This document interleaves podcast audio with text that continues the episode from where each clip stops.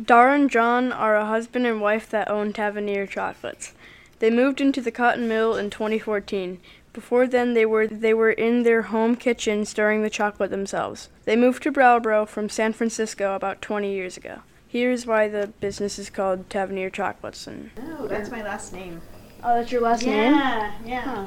Yeah, it's my last name, and um, people thought that a French last name would be It is nice. French. It is French, Yeah. and there are people. My ancestors also made confections. Hmm. Yeah, in France. So The BDCC helped them by giving them a bigger space for them to get bigger machines to make more chocolate. They get their chocolate from South and Central America.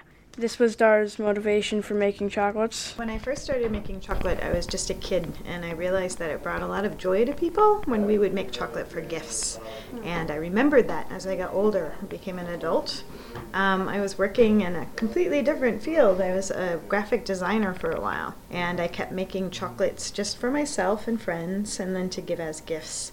And I saw how happy people were when I gave them chocolates, and how interested they were in, in kind of going through this whole process with me of like trying different flavors and stuff. And so that kind of motivated me and my husband here, John, to pursue this in a way that we could get more chocolate out to more people. So what's fun about um, like making the chocolates and stuff like that?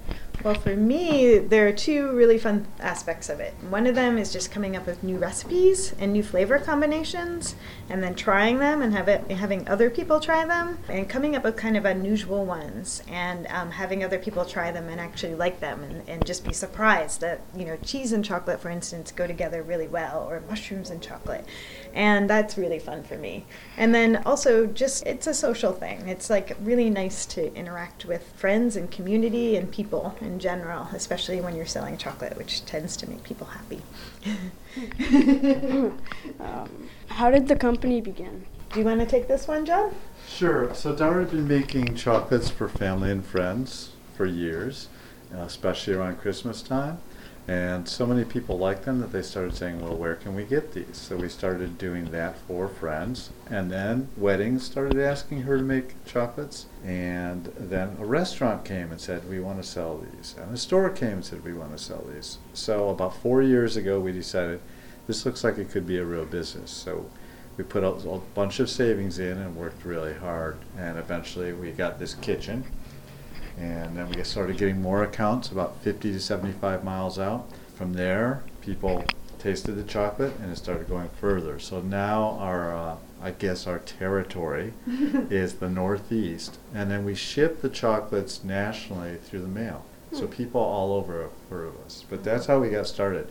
We started in our home kitchen, hand stirring the chocolate, you know, hours and hours a day until we were able to get machines to start stirring the chocolate for us. They have two kitchens, one for tempering the chocolate and stuff, and the other for the extras like cheese and mushrooms and stuff like that. This is how long it took them to stir the chocolate each day. So each batch, typically you were stirring for about an hour and a half, hand stirring, and I would do that for, during the holidays, eight hours a day. So, yeah, my arm was. He built up his arm Uh, muscles. th- this arm was really like Popeye, just one arm. It was dumb. It wasn't a very good thing. They use un- unusual ingredients in their chocolate. They use edible flowers, mushrooms, cheese, and most likely some other things as well. They have to plan in advance for a holiday chocolate. This year they started handing out catalogs in June and bought the chocolate in August. They started making it in September. They f- then finally they start to send out the chocolates 2 weeks before Christmas. The chocolates are usually sold Mondays through Fridays, 9 a.m. to 3 p.m. They also cater weddings. Most of the time, Dar and John advertise their chocolates on social media, such as Instagram, Facebook, and Twitter. We would like to thank the BDCC for letting us come to the cotton mill and also to thank Dar and John for letting us interview them.